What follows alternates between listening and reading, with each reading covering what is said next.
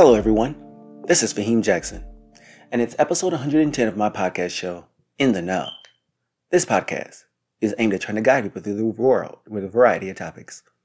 I'm also using this platform to try my best to answer these questions with my viewpoints of the world around me. The following speech is for the topic of today. And that introduction speech is regarding what is more evil, the creator or the man?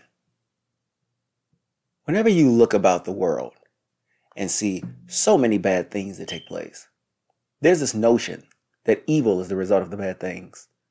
When in reality, at times, it's just that some people are so disconnected from society that they don't have the same feeling of connectedness that most do.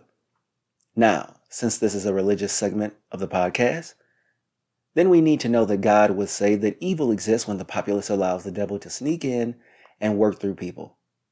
And if you notice, I am giving you two options as to what evil may be. But this is more than who is more evil. That is the tough question to ask because no one wants to think of themselves as evil, and especially not God. So listen and enjoy the episode and hope you gain something from this segment. So let's start by saying some, asking a question. Who is God? As in prior episodes, I'll explain who God is in this episode as well. He is the Alpha and the Omega, the man who created it all. The one who created the heavens and the earth, he put everything in its place and earth as well, giving us as people complete control, domain over the lands and seas and skies. And everything on this earth, from plants and animals, was placed here for our consumption. Now, as with people who believe in God, there are the skeptics who question his existence, the atheists who would say a belief in God is trivial, that man should be looking at each other as means of aiding ourselves in survival. Reaching out to God is counterproductive, and at best, that biblical text is a symbol of inspiration. Yet this is an episode and series regarding religion, so let's observe this from the more fundamentalist viewpoint. God is also an omnipresent being we must answer to on Judgment Day. Well, now that we have a quick overview of God, then who is man? We as humans are carbon based life forms, which took hundreds of millions of years from primates to humans and to who we are today. And if you look at how we have advanced technology just in the past hundred years, we're still evolving. What does that mean? In simple terms, a shift from what is basic to what is more complex. Now that I know it's difficult to understand that man is still evolving, religious people don't believe in these sentiments. They tend to believe that God put everything in its place already. That includes the great minds that we all have. A lot of that mind should be spent worshiping Him. But if that were the case, would we be as far along as society as we are today? I mean, would man have created aviation or went to the moon? Would civilizations have been built to scale and still growing? Probably not. But man is more than just technological advancement. We have designed elaborate means of feeding large populations globally, even modifying crops to grow more than necessary, having excess growth. Man has gone from dwelling in caves to building huts and homes. We wore simple cloths, animal skin to full on insulated coats and jackets. So as you can see, in a nutshell, man is a very adaptable species. You can one of you can, you can one of the most adaptable beings maybe on earth. Yet, have you ever asked who created us? And here's where we bring ourselves to the place where we discuss our existence from a biblical angle and a scientific one. Let's first observe the scientific side of man as a creation. Who created us? Well, from the scientific side. From the science side of life, man was created over hundreds of thousands of years.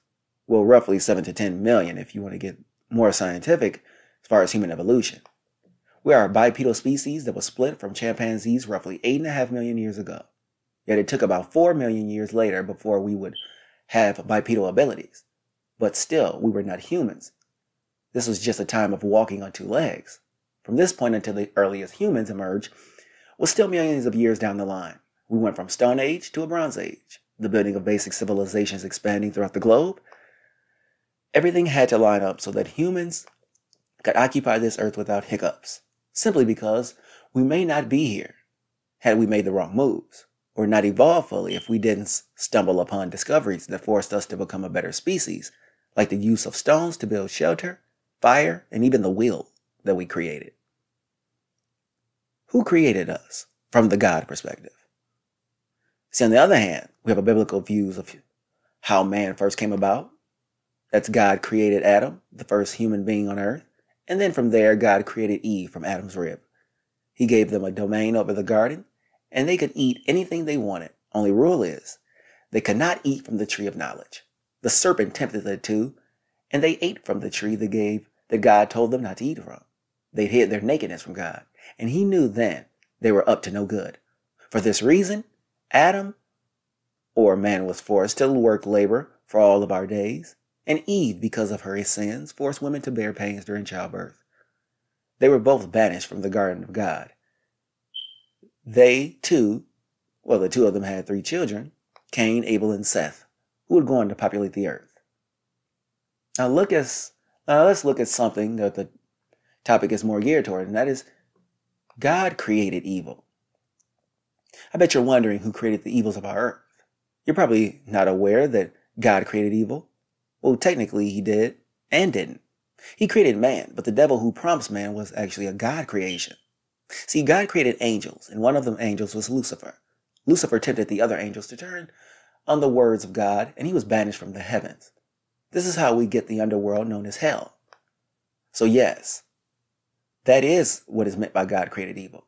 He didn't just create good and evil, then place all this in people.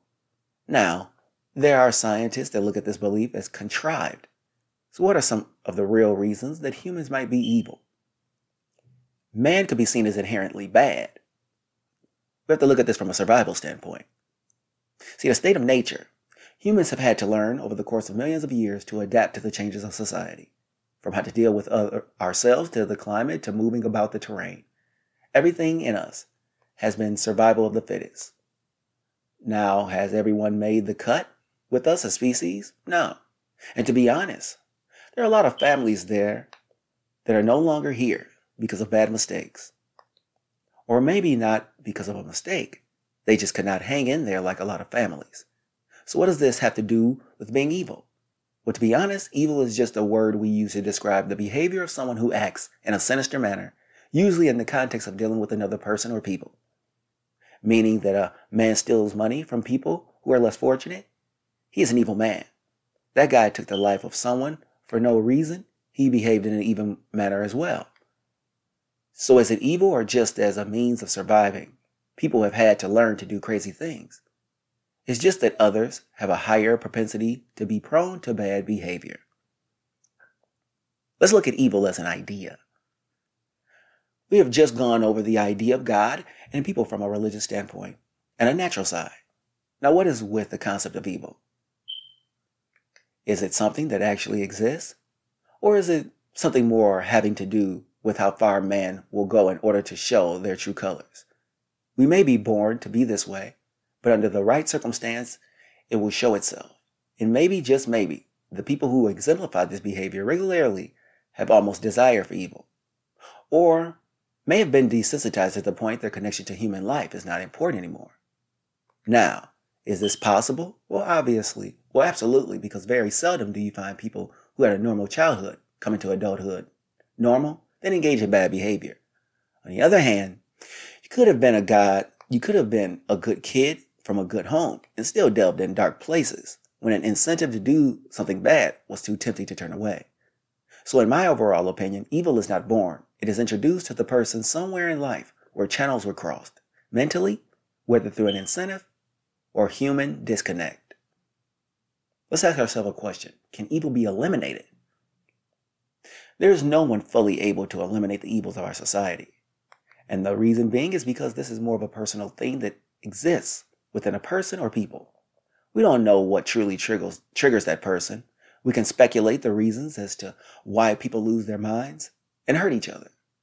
But it is just that, strictly speculation. Now, the Bible would say repenting and living a righteous life takes you away from evils of earth. Only problem is that everyone does not practice the same religion. So, with this end statement, while we have to know what it is more evil God or man? This topic is interesting because we always talk about how evil man is created by God. Yet, where does evil come from? And the real evil then has to come from God Himself, right? That is if we believe that He created all and knows all. Then again, from the more logical side, we know that people inherently have this aggression within ourselves. It's all about how we how it would be presented to society. Thanks for listening to the Know. I'll be bringing you another episode regarding religion. This topic will be asking the question Where does the mind, body, and spirit come from?